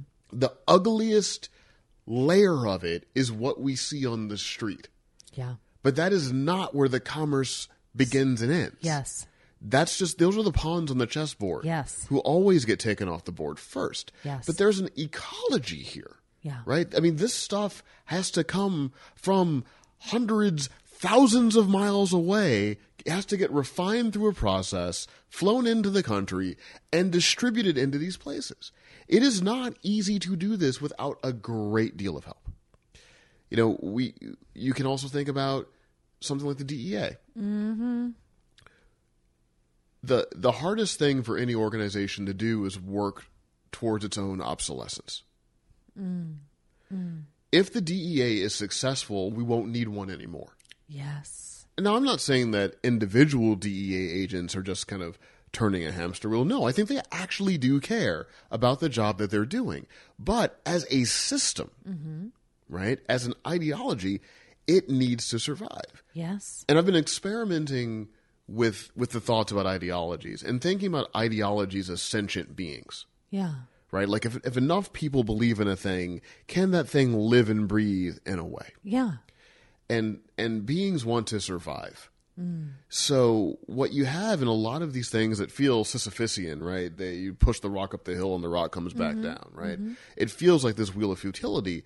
It really is. We have a few paradigms that require people and ideologies and and thought forms and and different you know apparatuses to work towards their own obsolescence Yes. and they won't yes.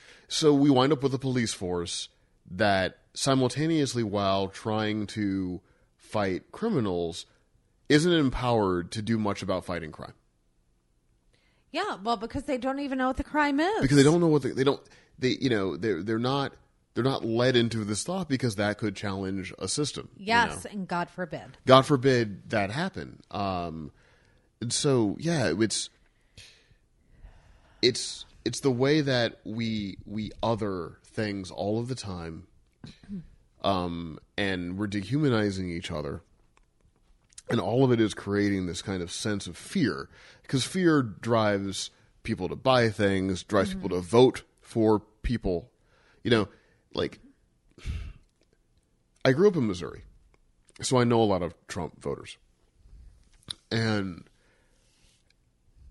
it's amazing how different people experience the same land, right? And the and the different fears that people hold. Yeah. And it was easy for me as a black uh, American to look at someone from Missouri, a white, you know, Midwestern person, and say, "Well, you're inherently safer than me.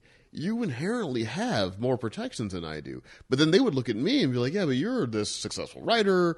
You, you know, you work in Hollywood. You're more valued than I am in society." And it's like, okay, well, clearly this is a problem of us not talking to each other enough Yes. right? We're just not Yes. we're not communicating. We're Yes. we we turn on our station of choice. I prefer Rachel Maddow. Other people prefer Sean Hannity. Yeah. They go home, they they eat their dinner, they Yeah. they get their stuff. I get my stuff, I get Yeah. all ginned up. Yeah, Rachel yeah, gets yeah, me yeah, all yeah, ginned up, yeah, Sean yeah. gets them all ginned up. And then we don't want to communicate with one another. But that's why what you're doing, Heather, with this podcast is great. Like this is the way because I want to be positive. I don't want to end on a negative note. So this is the way we change all of this is by people getting together, talking out ideas, listening to one another, using the power of social media and the internet of new media to create a whole different environment where we can engage these things openly Yes. and freely Yes. outside of what's dictated and coming to us downstream. Yes, yes, yes. You know, it makes me think of this, and I feel very compelled to share it. I actually don't know that I have before. Um, and I, I, I actually haven't before because I had the hive mindset. Right, sure. I did. I really, really did. You know, so I got sober when I was 21 years old. And I was sober until, well, no, 21, 22. Uh, August 1st, 2005 was my sobriety date and I was sober until November of 2016. Mm-hmm. And I I bring this up very specifically. so the reason that I got sober was not because I had lost my apartment or I had lost friendships or lost money or like whatevs. You know, I just was at this point in my life where I I was lost. Right. I felt lost. Hmm. And, you know, I had tried, at the time, I was dating somebody who was born again Christian. And I had gone to like gay Bible study. I had done all of this shit. And Were they trying like- to to convert you No, I was just I was just trying to find a way to make the pain stop. Sure. I was just trying to find a way. I was trying to find the thing that would be the solve on the wound. Hmm. And for me, AA was ended up being that thing. Hmm. And I didn't know anything about AA.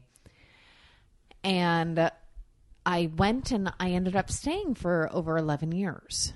And and again like you know i've said this before like it was very helpful it it helped in a lot of ways and also within that though it's the at what price and what cost mm-hmm. right where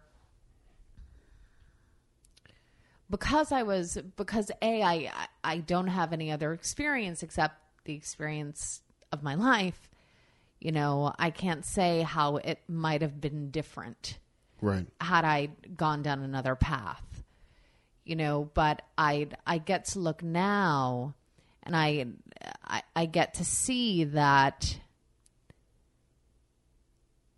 I was so desperate to find the balm that would soothe the wound, that would mm-hmm. heal the wound, that I was willing to listen to just about anything. And every single thing that was said to me at the time made sense. Hmm. And in those moments where I started to rub up against the hive mind and started to detract and not agree, it was brought back to, well, you're an alcoholic. You have alcoholism. You can't trust your mind. Ooh, You're crazy. ooh, that's unfortunate. No, you need to you need to pray and you need to write a gratitude list and you need to remember that um yeah that like you have alcoholism. You're you're not a sane person. And it- it's I think like it's the second step like uh, or the third step like one of those things where it's like uh we like turned our will in our lives over the care of God as like we understood God, whatever the fuck. Um, and that like step 10 is like having returned to sanity. You know, there's this like promise of being returned to sanity. Um, but anytime there was like a, a thought that I would have that seemed to be outside of the quote unquote norm or the tenets of that specific group hive it was well you have alcoholism there's always an answer Right. you know um, which then would retract me back into fear and feelings of shame and feelings of guilt and blah blah blah and all this stuff and feeling suicidal and feeling depressed. And I would be like well I, I just don't know. I'm I'm praying and I'm meditating and I'm going to meetings and I'm sponsoring people and I'm being sponsored and doing all this stuff. And I don't know what to do. Well, like you just have to pray more and you have to be of more service and you have to do this and you have to do that and blah blah blah and all this shit. Um and so as as you and I talked about, you know, before we started recording, um, and as some of you know, if you listen to this podcast on a regular basis, you know, I had that life changing moment where I um, went to work with that therapist that that um, did uh, MDMA assisted therapy, and everything changed hmm. because nothing was being told to me. Right. It was an experience that I was getting to have. Mm-hmm. And it wasn't an experience that was quote unquote manufactured or being controlled by another. Sure. Or contextualized. Yes. It, it, it, it, it was so incredibly benevolent. And and so there was so much space with which to be. And I feel that the space of beingness is terrifying to most people because um, that is incredibly devalued in our society. Well, it's it's devalued and, and demonized, right? Like if you look at like the the work of someone like Aleister Crowley, for instance. Yes, my first my first fucking tarot deck was a Crowley Was it- deck. was a Crowley deck. And then it mysteriously disappeared. Yeah, that, that can happen.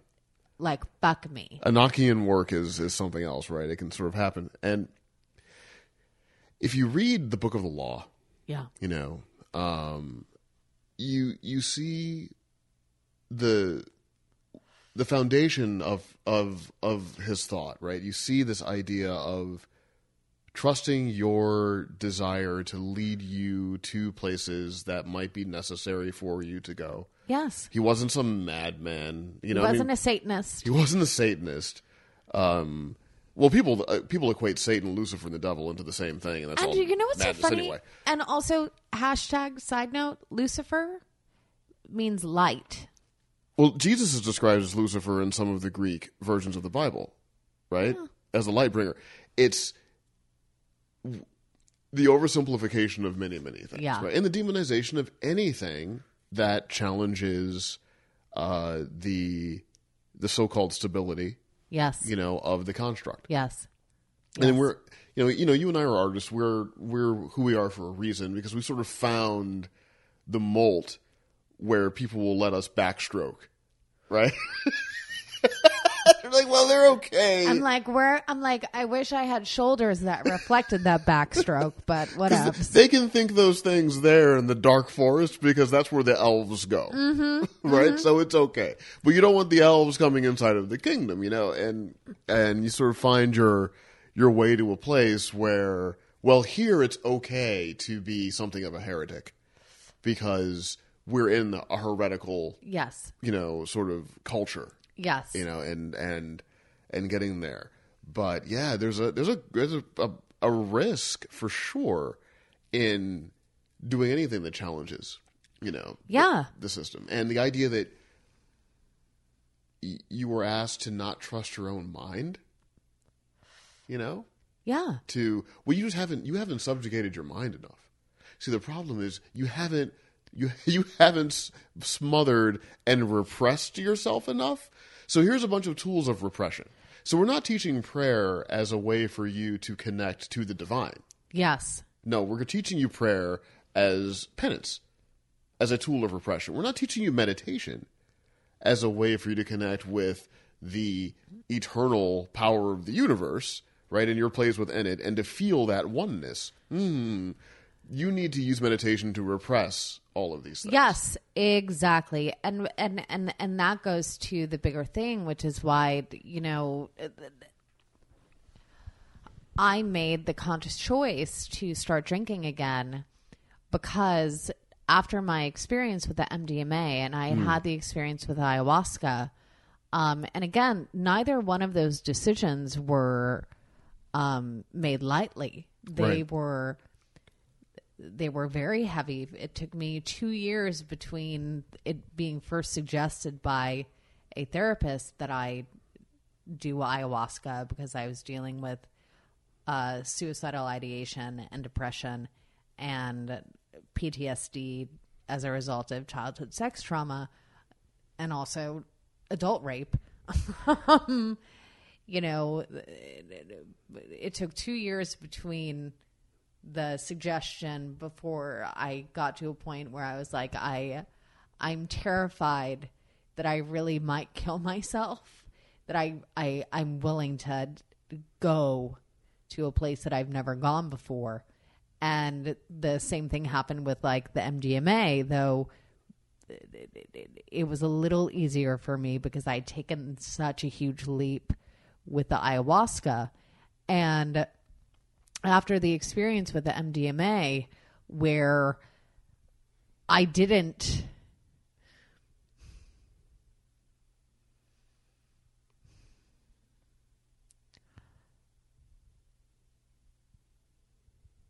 I was brought back to self. Hmm.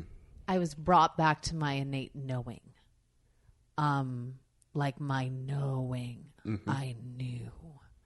And nobody could take that away from me there was no altar with which I could sacrifice mm-hmm. my knowing to somebody else to say that wasn't so. Right. Um, I would I would say that I knew it being burned at the stake. Sure. And so based upon that experience of fucking true divine fucking knowing, I was like,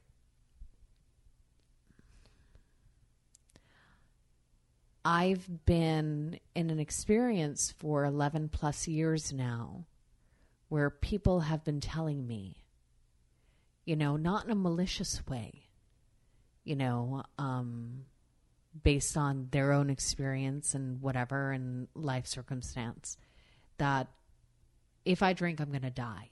Hmm. And I was like, I really do not believe that to be true.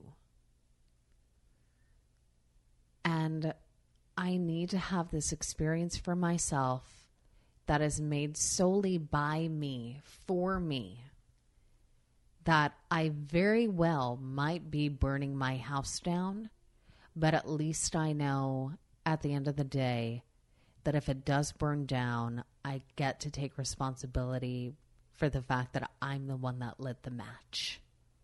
Well, you know, that's that sort of speaks to another social dogma. Mm. It is okay for a person to have a powerful initiation experience Yeah. as long as it's shared mm. and supervised, Yes. right? We don't support people doing these things on their own Yes. privately Yes. because we can't control or contextualize that experience. so you can be speaking in tongues. You know, I grew up in Missouri. I saw some speaking in tongues. Oh yeah. You can have a rapturous experience, but you're having it inside of a system that we allow. Now, if one were to do, you know, something like ayahuasca or salvia or, you know, uh, uh, MDMA, DMT, whatever it is, like Terence McKenna, you know, all that. Yeah. We demonize all of that because now people are having experiences that are unique to them, that only they own, Yes. that can't be contextualized instantly by the preacher man, you know. Yes. You know, by the the the the woman or man of faith, by the system of faith. Yes. And they may come to conclusions which don't support the way the system works. Yes. So we have to make sure we interject and we demonize all of this Yes. stuff. you know. Hence Schedule One. Sure. Yeah. Like hence all of the regulations, and on top of that, it makes me think of, you know, um, censorship where it's you can have like if there's like a random dude in Bluth, whatever the fuck, you know, um, that has an experience but doesn't have quote unquote a lot of followers right. you know, doesn't have a, a quote unquote base. It's just the ravings of a single individual. But if you have gotten to have the experience where you've been privileged enough to have a quote unquote base, as it were. Have people that actually might listen. Have people that actually might respond to what you're saying. Then that's when you become dangerous. Um, because th- th- th- I feel that the most dangerous individual is not somebody that has the most followers. It's the individual that helps to create the most thinkers. Sure. Yeah. Because God forbid if you make people think, if you make people question, and it leads them to, well, maybe I should. Or maybe I won't buy that thing or do that thing. Yeah. You know maybe i'll reconsider. And we have these these little spurts of it. Now i'm not i'm i'm not one of those like everything is sort of tied into the illuminati people. So don't get me wrong about this. I was just accused of being of in. I was just accused of being in the Illuminati. in the illuminati? Yes, I was like, wow, I don't want to be a part of a club. i you know that, that'll you, you, you might be. I i don't know. You know obviously you couldn't tell me if you were. So Yeah, you know uh have to take your word for it but we we do have these these spikes where we start to reconsider this stuff. And then usually we go through some kind of experience that that shakes that a little bit. Aka war on drugs. war and drugs right? Or look at the 90s Yeah, look at all of the reflection that we were doing with music you know and like grunge culture what was happening there. Look at the films you know we had films like the matrix fight club Yes. right? The work of uh, chuck palahniuk patricia highsmith talented mr ripley. We were questioning some of these things and then 9-11 happened and suddenly we went to big brother again to protect us. Mm-hmm. and i'm not saying that there's a correlation there. It's just that when things happen that frighten us, we so quickly abandon the path we were taking to kind of question, yeah, right? yeah. You know, because can we no at- longer feel safe. Because, you know, Trump's election was for many people a traumatic experience. Yes, You know, like it's it's it's the thing where you will remember where you were when he was elected president. Oh yeah, I remember exactly where I was. That's the question instead of the Kennedy assassination. The Yeah. question for for people our age is where were you when you heard Donald Trump was elected? Yeah. Right? And it'll be this vivid point of trauma Yeah. for a lot of people. And when Obama was president, I'm not saying Obama was perfect because no politician is perfect. Uh, I have some issues with some of the things he did, of course.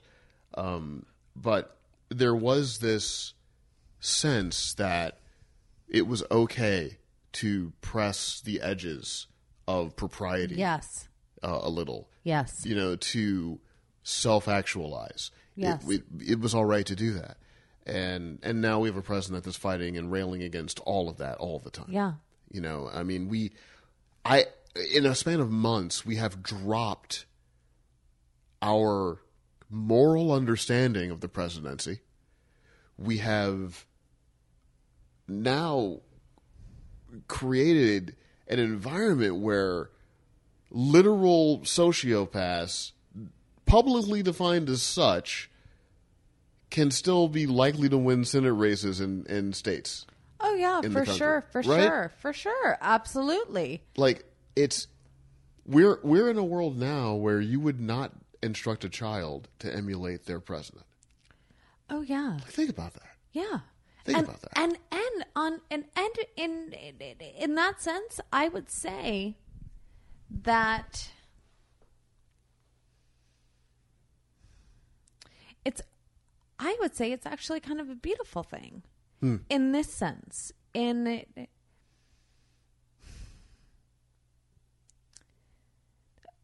I am a firm believer that sometimes you really do need to forget, and you need to have the gift of forgetting in order to have the gift of remembering. Yeah. And I feel that the presidency of fuckhat, um, you know, it is the ultimate gift of remembering. Yeah. And I feel like a lot of people are waking up. I feel a lot of people that thought they were quote unquote woke Right. are recognizing how not quote unquote woke they were. Right. And, you know, even if you have like a quote unquote fraction of people that are able to set aside their ego and set aside their fear and say, I thought I knew, but I didn't know. I didn't know. And now I know. Now I know some more. And and this is the first time, you know, I can remember thinking that the president is incompetent. Oh, like, yeah. I've had problems with presidents. Yeah. You know, I had some problems with Bush. I had problems with the other Bush. I had problems with Clinton. I, you know, Yeah. sure. Yeah. But I always thought that there was a basic level of competency. this is the first time where I'm like, you know what? He can't do it. He he might not actually be able to do the job. Like forgetting like you know like the horror of the tax bill and the forget the Republican crazy vision of policy and all that. Put that to the side for a second. I'm not sure he can keep the donut shop from blowing up. Right? I'm Oh, just yeah. I'm this is the first time I felt like, wow, we're all incredibly responsible as individuals and as a community for whether or not the country survives. Oh yeah, for sure. Right? And that I think is a beautiful fucking thing because Yeah. it's the. It, it, I I was just saying this last night, where it's. you know, we're all quote unquote created in in one way or another mm-hmm. right where our our thoughts are we're told what to think not how to think mm-hmm. and the the men behind the curtain you know that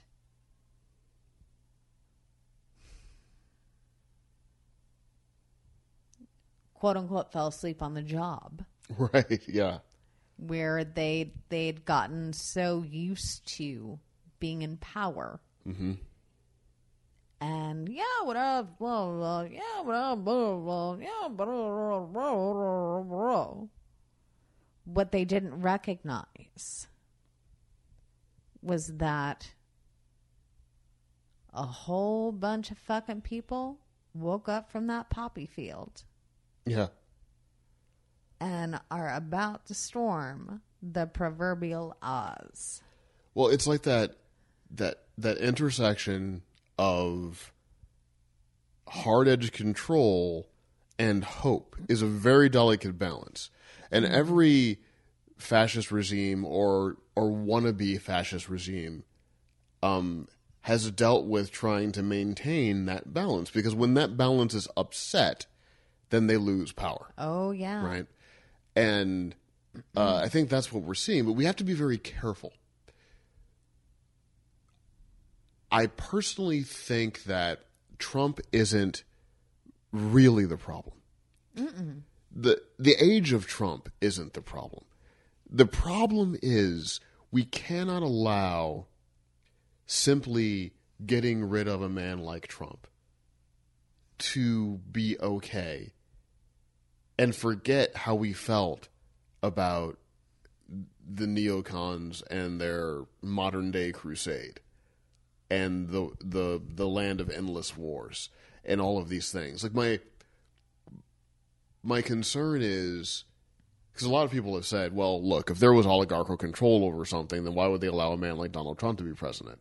And my response is well they would do that because now they've set up this goal where if we simply get rid of him everything is okay Yeah. So we're and not- that is the that is the lie that you shall and should not fall for. So suddenly Mike Pence becomes all right. Mike Pence is a monster, Mike Pence is worse than Trump. right? Like he's he's a monster, Yeah. you know, and he's competent, Yeah. which is more terrifying. Yeah, I know. because he, he has I all know. of Trump's quote unquote strengths and none of Trump's weaknesses. That's right? why John uh, Fugelsang like the impeach Pence impeach Pence first. Yeah, yeah. I mean, like that's th- there's a there's a real problem there because he, you know, Trump is a sociopath. He's a narcissistic sociopath, from what I can tell. So I don't think he has as a rudder. I think he's rudderless. He doesn't believe in anything except praising himself. I think honestly, he would become the most woke president in the world if he thought it was going to make him more money and make him more beloved. He's just doing whatever he can for his own ego. Yeah. Pence is an actual ideologue who's a homophobe Yep. and a racist Yep. you know, who wishes to enforce these things all under the banner of some kind of extreme Christianity. It's it's dark. AKA he's he's fucking gay. Um I think that he is gay. I think that um he is self-hating just like every other Republican who is secretly gay or a child molester. Yeah, it's it's uh it's a, we have to just remember not we can't make our belief system we dislike this man or this administration. Yeah. We have to make our belief system based on our sense of morality and and then say we we will fight anything that seems to attack uh, this kind of universal justice. Yes. Right. Yes, yes. And it's also and and that's the thing is that it's not just fucking Republican versus Democrat. You know, like here's the thing. I fucking like was a circuit for Bernie Sanders. Right. Right. I remember that. I you, was were on, sur- you were online. Yeah, you were on Twitter. Yeah, I was I was a fucking surrogate for Bernie Sanders. Would I do that now? Fuck no.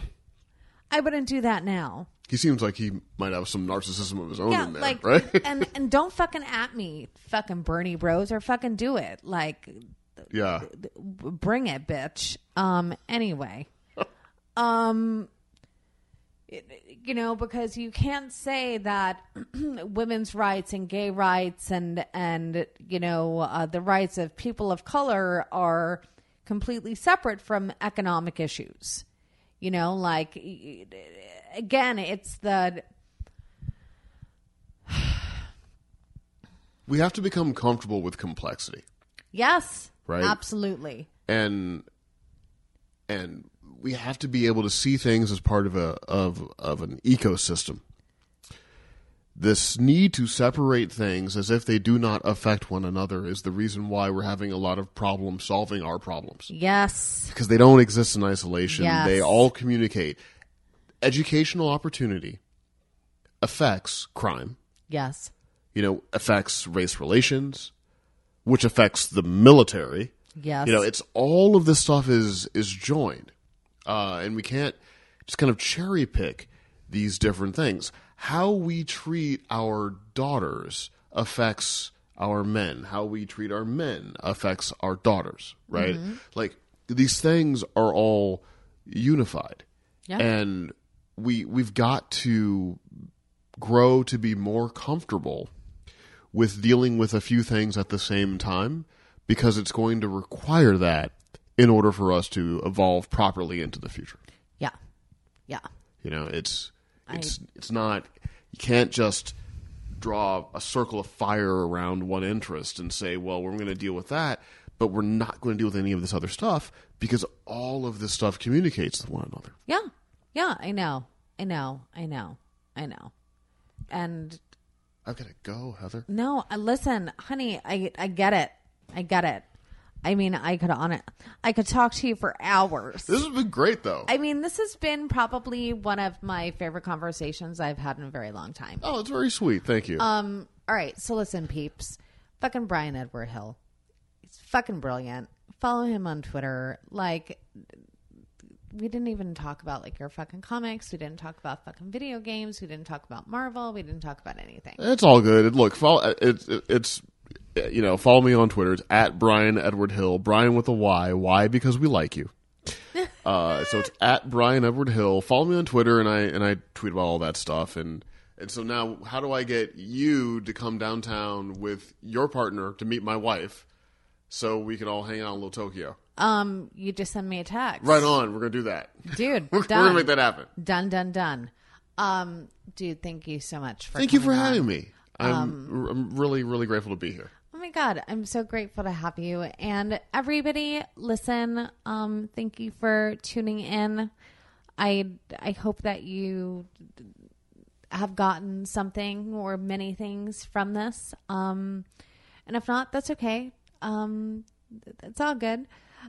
Um and I love you all so much. Like I really fucking do. Um like I really do. It it means the world to me that that anybody listens to this. Um, so I hope that you guys all have a beautiful rest of your week and um, practice self care. Get a massage, meditate, read a new book, play video games. Um, just take some time for you, um, and just know that you are loved. And until next week, bye. Bye.